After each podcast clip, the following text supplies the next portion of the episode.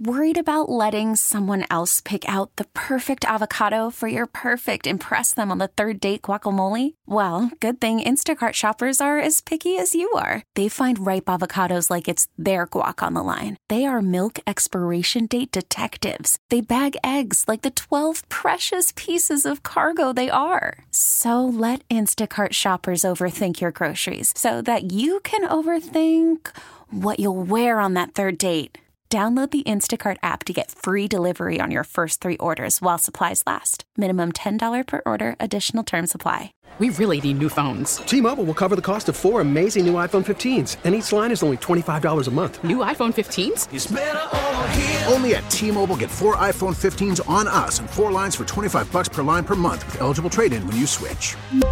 Minimum of four lines for $25 per line per month with auto pay discount using debit or bank account. $5 more per line without auto pay, plus taxes and fees. Phone fee at 24 monthly bill credits for all well qualified customers. Contact us before canceling account to continue bill credits or credit stop and balance on required finance agreement due. $35 per line connection charge apply. Ctmobile.com. They come in different shapes and sizes and speeds. I think it comes down to playmakers. I think we saw that in the Super Bowl. Guys that can make plays when their number's called. And, and that's what we look for. And you can see that on college tape. And then I will say one of the benefits of the combine is you get to see some of the physical traits as well. What sets them apart?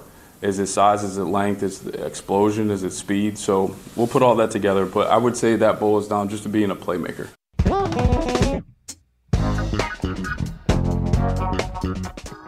Hour number two here with you this Wednesday night edition. Chicago Sports Radio 670 The Score. I'm Anthony Herron. You can find me on Twitter and Instagram at Big Ant Herron. And that was the voice of Bears general manager Ryan Poles talking about the effects that a player, a playmaker like Tyreek Hill has sort of had on from his time in Kansas City, has had on the, the way that he views how you shape a roster.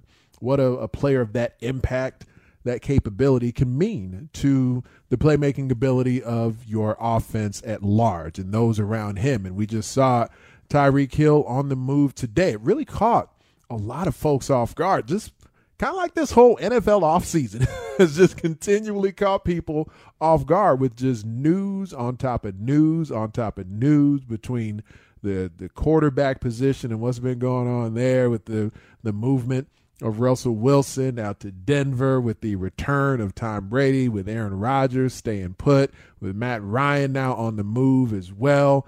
And, you know, Baker Mayfield making news just for, for not playing the game. You know, he's making news off the field with comments and everything else as he tends to do. And I will say this, I, I do feel a little bit differently about Baker at this point in his career than than where I did early on when he came into the league, and certainly when from what I hear a lot of other folks saying for the time being. But specific to today's news with Tyreek Hill, where the the Dolphins are reportedly uh, giving Tyreek Hill four year deal worth 120 million dollars.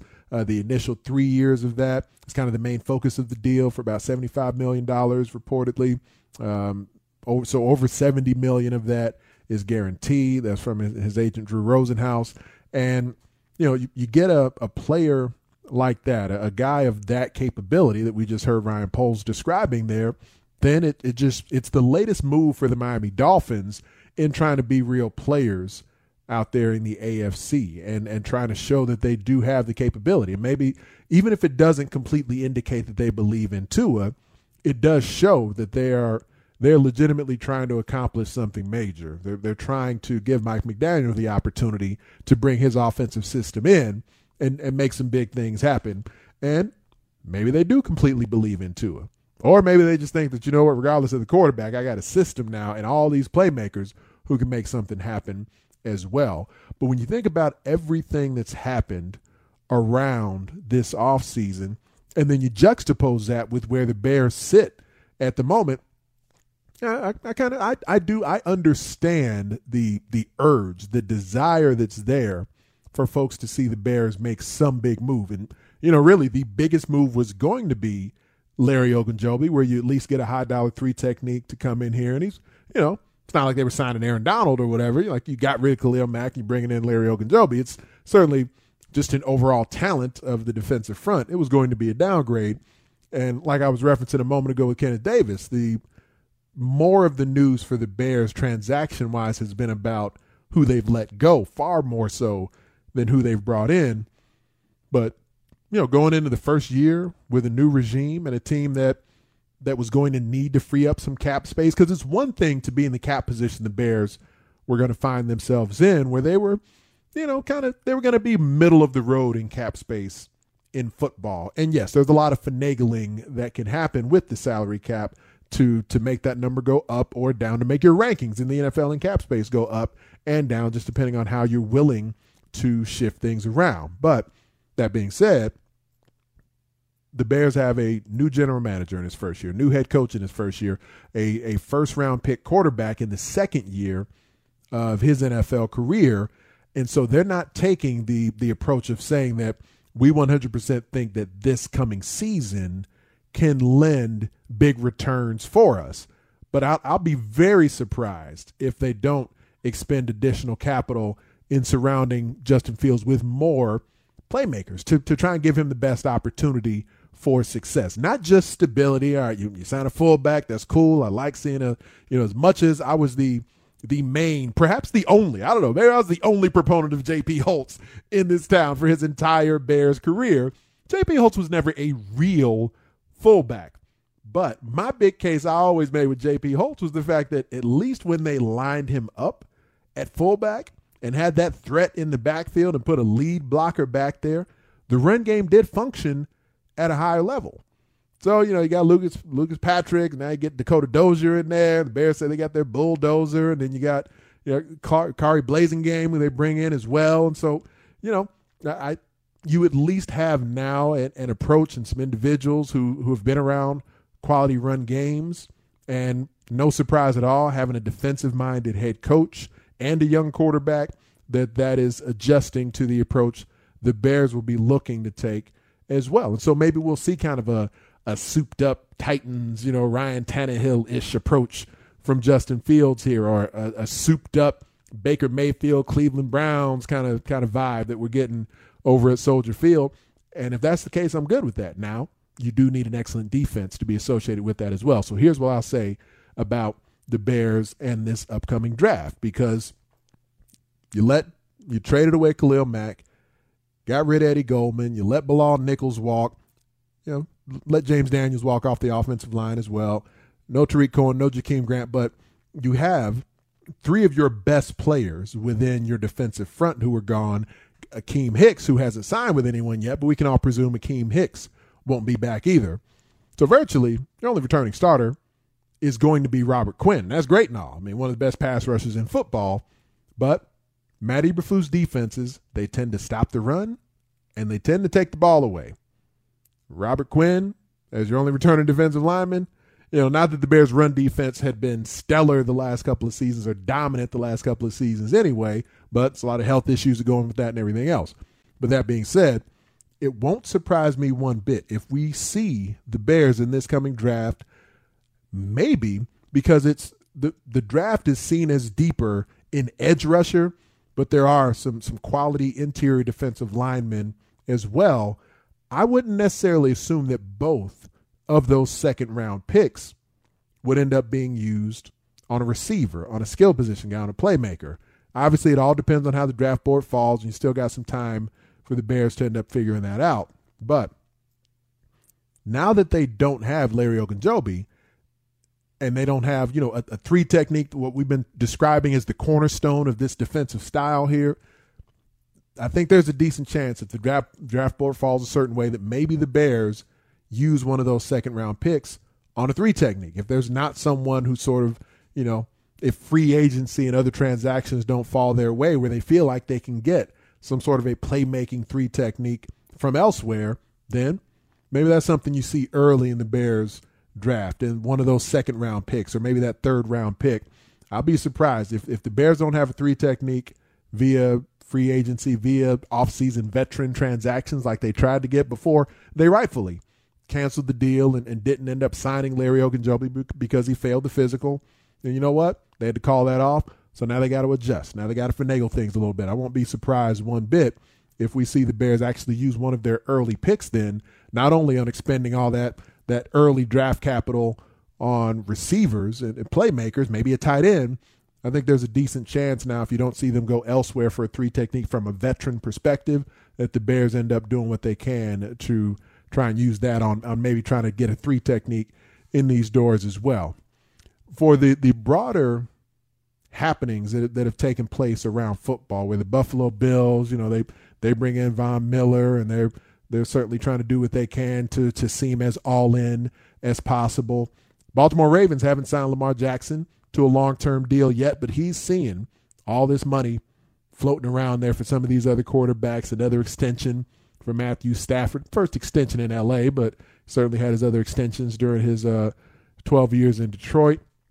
He's seeing the Matthew Stafford money. He's seeing the Russell Wilson money. He's seeing the Aaron Rodgers money. It's a lot of guys who've been getting paid at quarterback, and Lamar Jackson is seeing those deals, feeling like he he at least should be in the running for that type of money in Baltimore as well, being a, a league MVP of, of recent vintage here. I think Russell Wilson going to Denver is one that intrigues me quite a bit because the Broncos have been a squad that for for a number of years here have kind of painted themselves as as just being a quarterback away and have consistently found ways to just sort of maneuver their roster in a manner that makes it competitive despite mediocre QB play. And now they, they do have a guy at that spot, but it just happens to be where now that guy they brought in is in what might be the deepest division in football. Certainly the deepest division in football at quarterback. I mean, it, it feels at least that way from that perspective. But you know, once you once you get beyond Denver, you've obviously still got to contend with the Chargers, who are waiting to make the playoffs with Justin Herbert for the first time. Of course, the Chiefs are going to be right there in the mix year in and year out. But on the whole, I do think Denver is a team that's more than a threat. I think Denver is a team that's showing themselves as like a, a viable, not a front runner because they're in the same division with the Chiefs, but I, I think Denver and bringing in Russell Wilson and being ag- aggressive about it in the way that they did, making that happen, still plenty of playmakers remain there with the Broncos, where I see them in that ultra deep division. I see them as the number two squad behind, for the moment, behind Kansas City. Now, we'll see, man. Maybe I need to – you know, reimagine that a little bit with this Tyreek Hill transaction and Mahomes not being able to throw it to him, but he still got Travis Kelce and he's still Patrick Mahomes. So right now, as I'm sitting here talking about it, I still see the Chiefs as the best uh, best AFC West team, but I'm not going to count out the Denver Broncos from potentially nipping at their heels a little bit as this thing moves forward too. But there's a lot of teams out there trying to do big things. The Patriots pretty much stood pat. They spent all their money last offseason. They had more money to spend, but they spent a bunch of it last offseason. They got Mac Jones on his rookie deal, of course. So I see the Patriots standing pat, the Bears standing pat, and there's going to be money to spend, especially here in Chicago for next offseason. So NFL offseason, as good as any. And there, there's not many uh, in, in the sports world who have ever seen anything like what we're seeing in the National Football League. And there's no reason to think it's done at this point. You know, the Baker Mayfield thing is, is still going to have some legs here on how that ends up maneuvering going forward. So we'll watch it closely. I know all of you will also, and I, I would just I would say I'm cool with the Bears exercising patience for the moment because we know there's money to spend for next off season, and there's a lot of roster spots that still need to be filled out for this coming season too. So you know, don't assume that they're just done signing players. They got to put bodies on the field. And they've they've got about half the roster signed right now. So there's going to be a lot of guys coming in. I don't anticipate a lot of them being huge names, but I, I, do think they they understand that there's a couple of additional playmakers that need to be there for them, and especially for their young quarterback in Justin Fields. We'll see what that ends up leading to. But I do want to transition to some Bulls discussion after what we saw last night. I was talking about frustration that some folks have with the Bears offseason and some patience there. Man, the Bulls are acting like they got all kind of time to be patient with what they did on the court last night against the defending NBA champions. I don't know why they feel like that, man. This is the playoff chase, and they are losing ground. We're going to have Bulls discussion after I get through this break. We're going to do that next here on the score.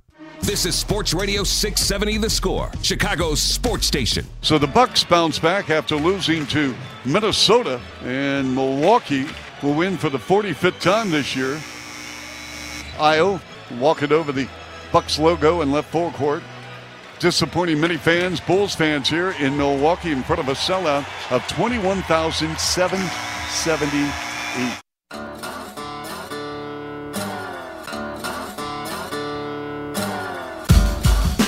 Ah, that's how it ended last night here on Chicago Sports Radio 670 The Score. That was the voice of Chuck Swirsky.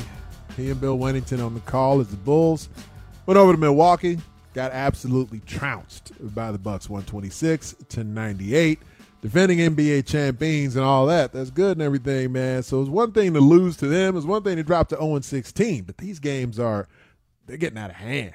They're not looking like they belong on the court with some of the best teams in the league after being a team who led the Eastern Conference for the bulk, you know, at least for a good chunk of the regular season. They are going in the wrong direction. Got some things to figure out over there at the United Center. So let's go out to the Circa Resort and Casino in Las Vegas. Hotline, home of the world's largest sports book. Talk to Matt Peck of CHGO Chicago, CHGO Sports. You can find him on Twitter at Bulls underscore Peck. Matt, I, I don't know, man. I'm not sure exactly how to how to even begin to figure out what the Bulls got going on, man. I mean, 0 and 16 is no bueno. It's not, Anthony. Uh, thanks for having me, man. Hope you're doing well. Uh, I think Bulls fans have just gotten a fat dose of reality since the All Star break.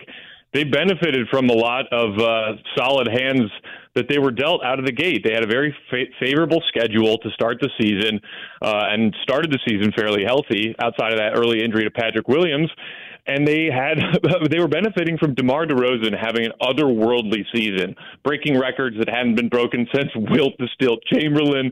Uh, that, that ridiculous month of February, he had the most uh, you know, high efficiency shooting for a mid range shooter that the NBA has really ever seen. And then you get the injuries to key guys like Caruso and Lonzo, which hurt your defense. You miss Lonzo's absence of the volume of three point shooting. The Bulls have really struggled with that all season long. And then after the All Star break, that schedule just got brutal.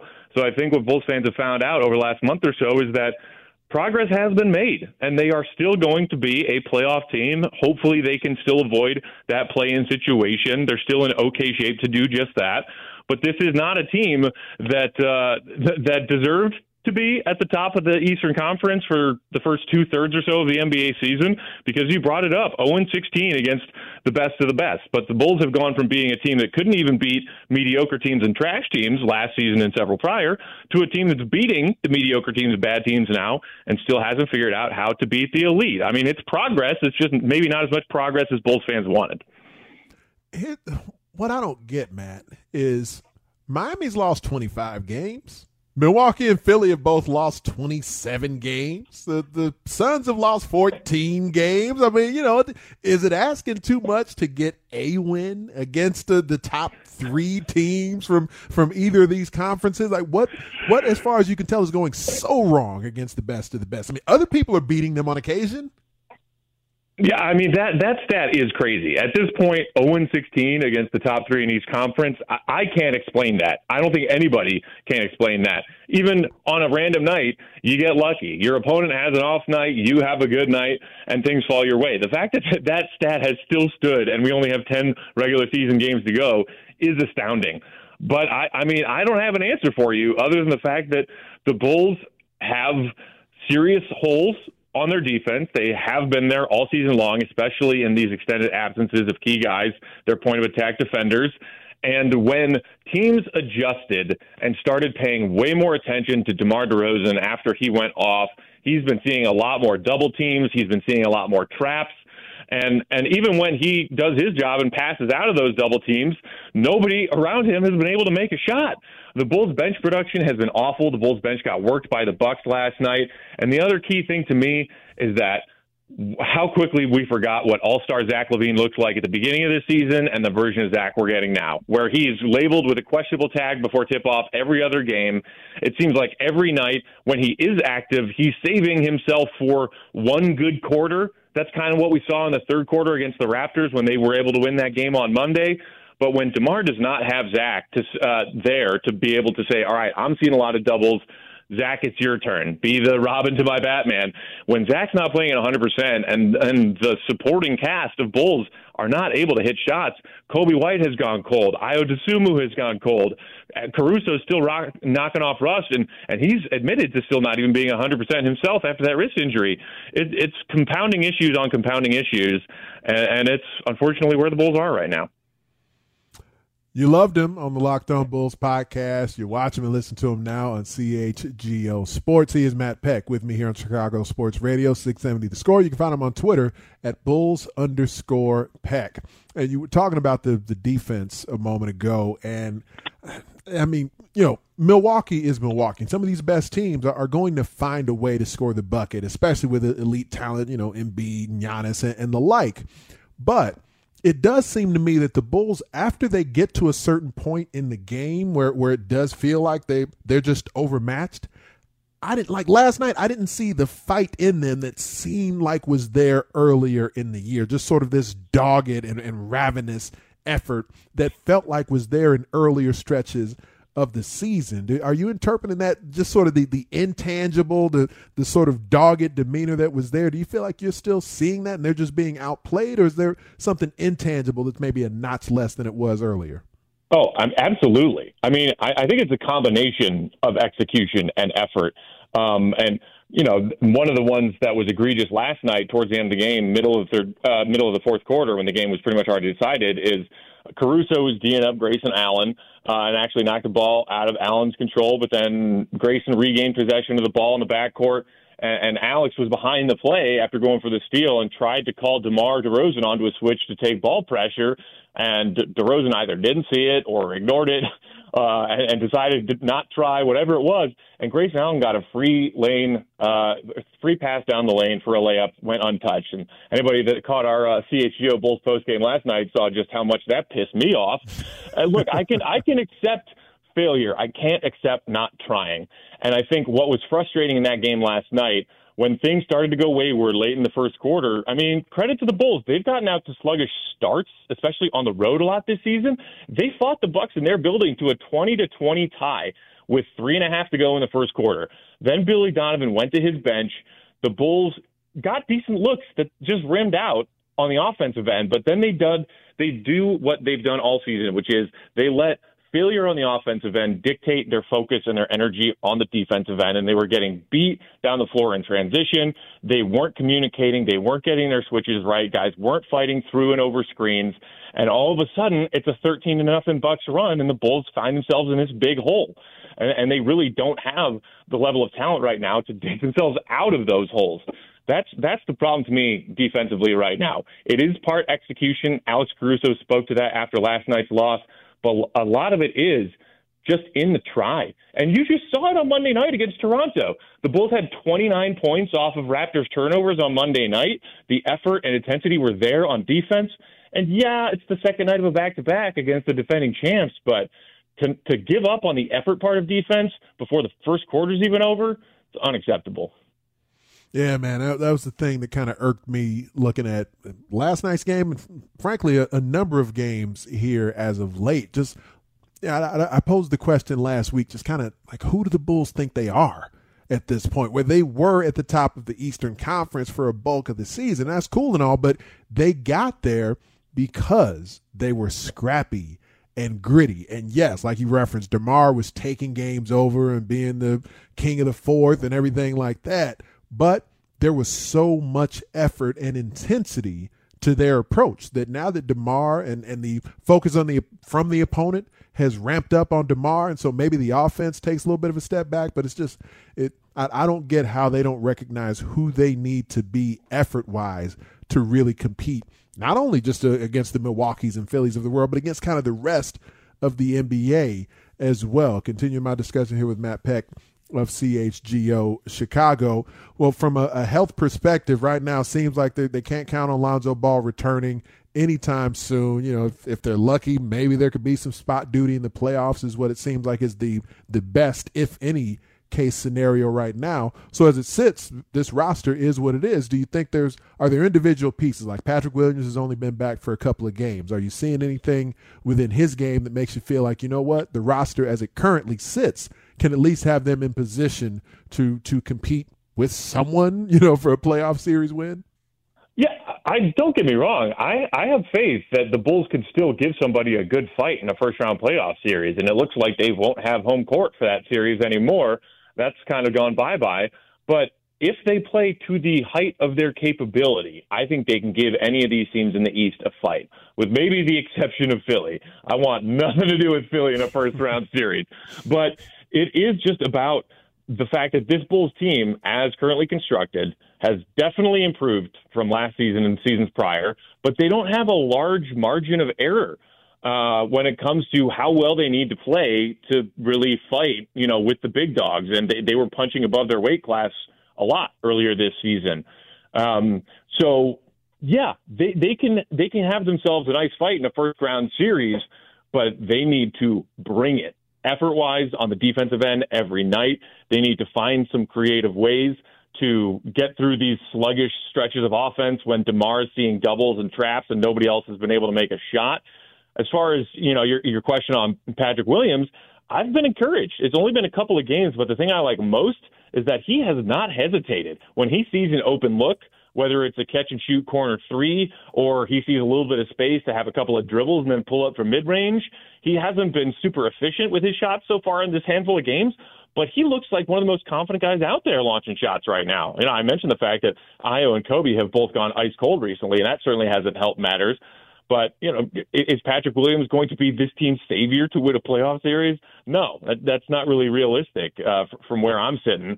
But he had some very interesting remarks when he came back about seeing what has been going on while he's been out and rehabbing, and that you know Demar needing help, and and that sometimes it's Zach's night and sometimes it's Vooch's night, but whoever it is among those Bulls' big three somebody else on the floor has to be able to step up and make a shot or even make a play. You know, make a smart pass, make a read, do something. Uh, and, and there's a lot of stagnation on the Bulls offense right now that I don't think Patrick Williams can individually save. They they all need to really look themselves in the mirror and see if they want to make a fight of whatever their their first round matchup is because what we've seen since the All Star break is not encouraging. For Zach LaVine, and we, you know, we all kind of every game, like you were referencing, we're wondering what the injury situation is going to be with the knee, and like he and Billy Donovan and, and others have talked about, it's just something that he's going to have to deal with the rest of the regular season and however long the postseason ends up lasting. I've got a lot of respect for for his willingness to kind of play through this in a really important stretch of his career right here from a contract perspective, a longevity perspective. I'm just wondering from what we've seen of Zach LaVine so far, do, do you feel like that, you know, he set himself up as a guy who who will be a, a, max player regardless of this, or do you feel like there's there's still some risk that, that's involved in him taking this approach of kind of playing through this knee injury? Well, let's uh, let's make one thing perfectly clear. I am worried about Zach LaVine every minute of every day right now, but that's just who I am. I'm a warrior when it comes to my Bulls basketball, and I've been wondering whether or not he should be playing through this. Mm. But what we've heard initially from the Bulls team doctors, and then right before the All Star break, if you recall, when he flew out to the West Coast and went to go see his doctor that worked with him when he initially tore that ACL earlier in his career in Minnesota, we got the same report back from everybody the knee, he's he's playing through some some swelling, some occasional soreness, some occasional stiffness, and it's just about Zach's pain tolerance. We've heard that there is no risk of serious re-injury, that he's been cleared to play, and that, to, as you mentioned, to Zach's credit and, and respect to him, he wants to play through this because this is the first winning season he's had in his NBA career. Mm-hmm. And it's not just about the fact that he knows he's got a big contract coming around the corner this summer, but more so that he wants to win. He wants to compete on a winning team. Should he be playing? I don't know. I don't know the answer to that. Credit to him for toughing this out. When it comes to the question about his contract, I have no doubt in my mind that the Bulls will offer him that contract this summer. Hopefully, the arrival of DeMar DeRozan, the fact that they have Lonzo and Caruso, they went out this offseason and said, Zach, instead of paying you right now, what what about we go out and spend money on getting you some help? And Zach said, okay. And that's what's happened this season. And for the first time in his career, he will have a winning regular season record. The Bulls are at 42 wins. Mission accomplished on that front. The, I know that there are some Bulls fans worried about that giant number for Zach LaVine and whether or not he's worth it. Let's get one thing straight he's not getting the super max. That that phrase that people are throwing around because flirting with making a, a third team All NBA selection when we were seeing All Star Zach Levine the front end of the season, that's not happening. With the games he's missed and the production falling off since the All Star break, Zach's not making an All NBA team. So Supermax is out the window. Not a worry. The max that they will offer him is what All Star caliber players the NBA make these days. It's what they deserve these days. And let's also remember that over the last four seasons of this current contract, Zach's been one of the most grossly underpaid players mm-hmm. across the entire NBA.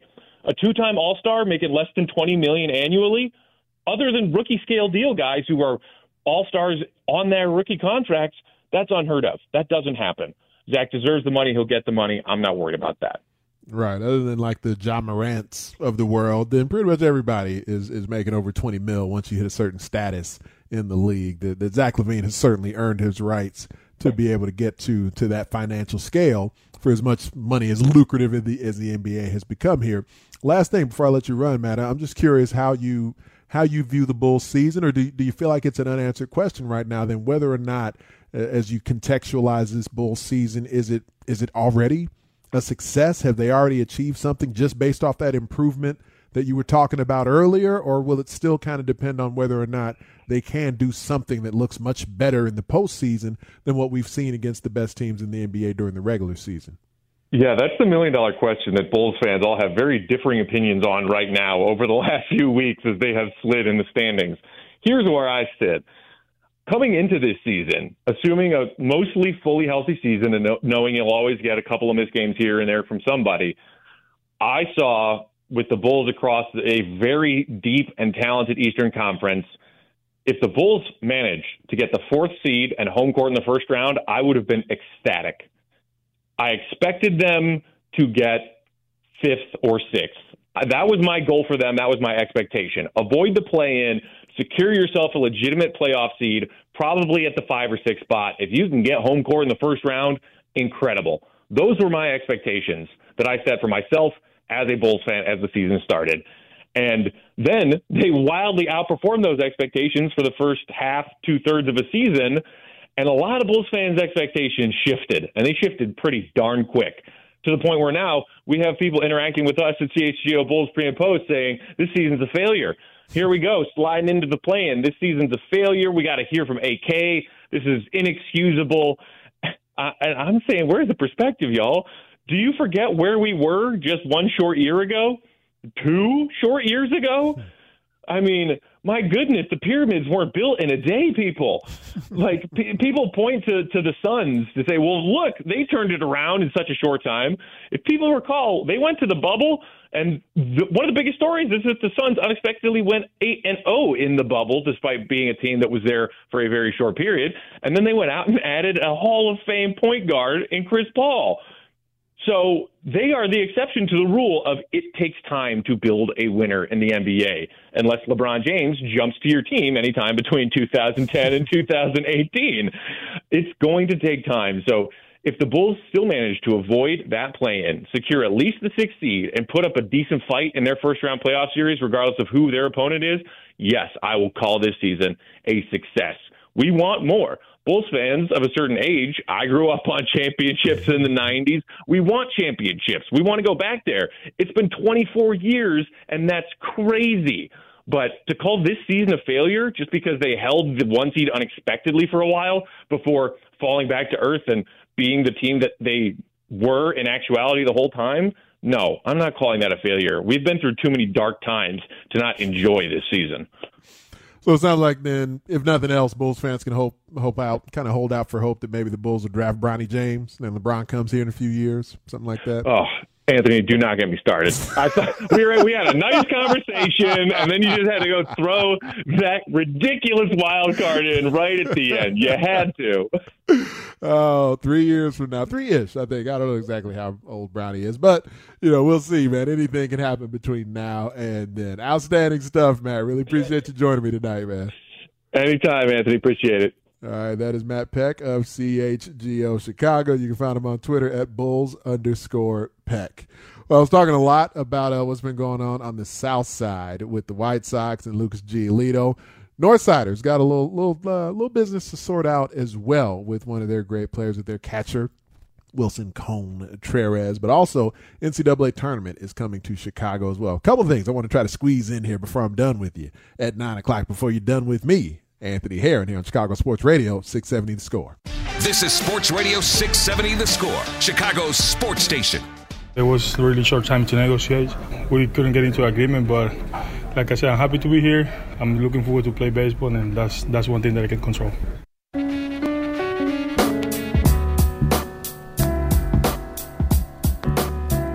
You know that voice, Willson Contreras. He seems, uh, I guess, at, at peace with the notion that for whatever reason the Cubs haven't signed him to a, a long term deal yet, haven't gotten a, an extension figured out uh, with Willson Contreras. Still viewed at age 29, one of the best catchers in baseball, and now you have the designated hitter available in both leagues. And so, you know, for his longevity in the National League, just like uh, you know Kyle Schwarber, the concern was there for a long time whether or not he could be a long-term viable outfielder, and he really truly turned himself into that throughout his career. Contreras, you know, he was a guy initially, all right, is he a defensive liability as a catcher? Can he work the staff well enough? And he certainly turned the corner on those regards. But you wonder if he doesn't have to spend so much time behind the plate, how much better can he be as a hitter? I mean, the, you know, we see it in flashes that that power, that pop, multi home run games, and driving the ball all over the place, and some of the command and control behind the plate. How much better would that be if he just had the additional energy available to him from being a DH as opposed to having to squat behind the mound um, or squat behind the behind home plate for all those games on an on an annual basis? Um, I'm certainly curious about that. I wonder how curious the Cubs are about that as well. But for the moment, what he's asking for, what the Cubs are offering, are, are still well over a million dollars apart as it heads into this season. And there was a stretch of time where it seemed like Willson Contreras was, was one of the key potential figures of the you know the possibility that the Cubs could continue on as a as a long term winner, a long time winner. Now I think even as as Kris Bryant kind of ebbed and flowed in his actual productivity, not just the talents, but Obviously, as we know, there were several seasons where Kris Bryant just wasn't anywhere near that MVP level that he had established early in his career. seemed to me like, you know what? Maybe Javy Baez, Willson Contreras, maybe these are guys that the Cubs are more likely to try and build their futures around as opposed to a Kris Bryant who because of those those early career exploits and the numbers he put up then maybe trying to set himself up for some kind of quarter billion dollar deal and if that wasn't going to be there for KB, then he might have been gone anyway. And of course, as we know now, he is gone. But so is Javy Baez, and now kind of the the last man standing, you know, who's not Kyle Hendricks, who's not a pitcher, is Willson Contreras. And I, I think that you know for the Cubs and trying to figure that out with him and moving forward to to just see whether or not he's going to continue to be a part of this future. He's in a different position right now than what Lucas Giolito is, where the Cubs they're, they're reshaping their franchise. They're right now trying to plan for that next iteration of Cubs greatness, and they've got a guy who can be viewed as a 29 year old commodity that they'll have the potential to move. And you would assume if someone's moving to bring Willson Contreras in, then you know that would give them the possibility and perhaps the plausibility where they're going to be willing to pay him, perhaps get a get a big contract else, elsewhere if it's not going to come on the north side of the city here in Chicago. But let's hear directly from Contreras himself, just specifically on the, you know, just being unable to settle the contract, but still being happy with being here in camp. The first year that I heard about the trade rumors was 2019. That was the first year that I really felt like ah, like uh, it was super distracting for me. But then I learned from that. 2020 was the same. 2021 was the same. So right now I'm, I'm really good with it. When you hear like trade rumors because you're doing something good on the field that another team might want, and uh, I understand that the Chicago Cubs are on, on reveal right now. If and uh, if they can get good, like like I said, good packages. They're gonna do whatever they do best for the team. So, anyways, uh, whatever happens, happens. I will. Uh, yeah, whatever happens, happens. That's it. I mean that it sounds like the proper perspective, and he's been a player who, for multiple seasons at this point, has been a part of trade rumors over and over again because of the position he plays, the value of that spot, what he's meant to the Cubs, what that potential has been, his ability to throw out runners and everything else. So we'll see. It, it doesn't seem like that's going to change anytime soon because apparently they are not very close in any long term contract talks and the potential for that. I think for you know the Cubs, it's probably going to be as much as anything for Jed Hoyer, just about whether or not they feel like they can get the type of value in return for a player of his capabilities who's still in his 20s, but you know right there peaking in at the age of 30 as well. The Cubs in a very different position right now with their quote unquote window being passed, trying to open that next window, and Contreras potentially being a part of making that happen with someone else. We shall see. This has been a good night. I'm going to be back on the score tomorrow. I'm going to be sitting in for Laurence Holmes from noon to 2, so you can check me out then. You can hear me all the time on Big Ten Radio and Sirius XM as well. It's been a good time, though, as it always is, for a couple hours here with you this evening. My thanks to the guests who joined me on the show tonight Kenneth Davis and Matt Peck, talking some Bears, talking some Bulls, talking everything under the sun. My thanks to Brian Callahan for running the ones and twos for me. And as always, appreciations and salutations to all of you listening in to Chicago Sports Radio 670 The Score. T-Mobile has invested billions to light up America's largest 5G network from big cities to small towns, including right here in yours. And great coverage is just the beginning. Right now, families and small businesses can save up to 20% versus AT&T and Verizon when they switch. Visit your local T-Mobile store today.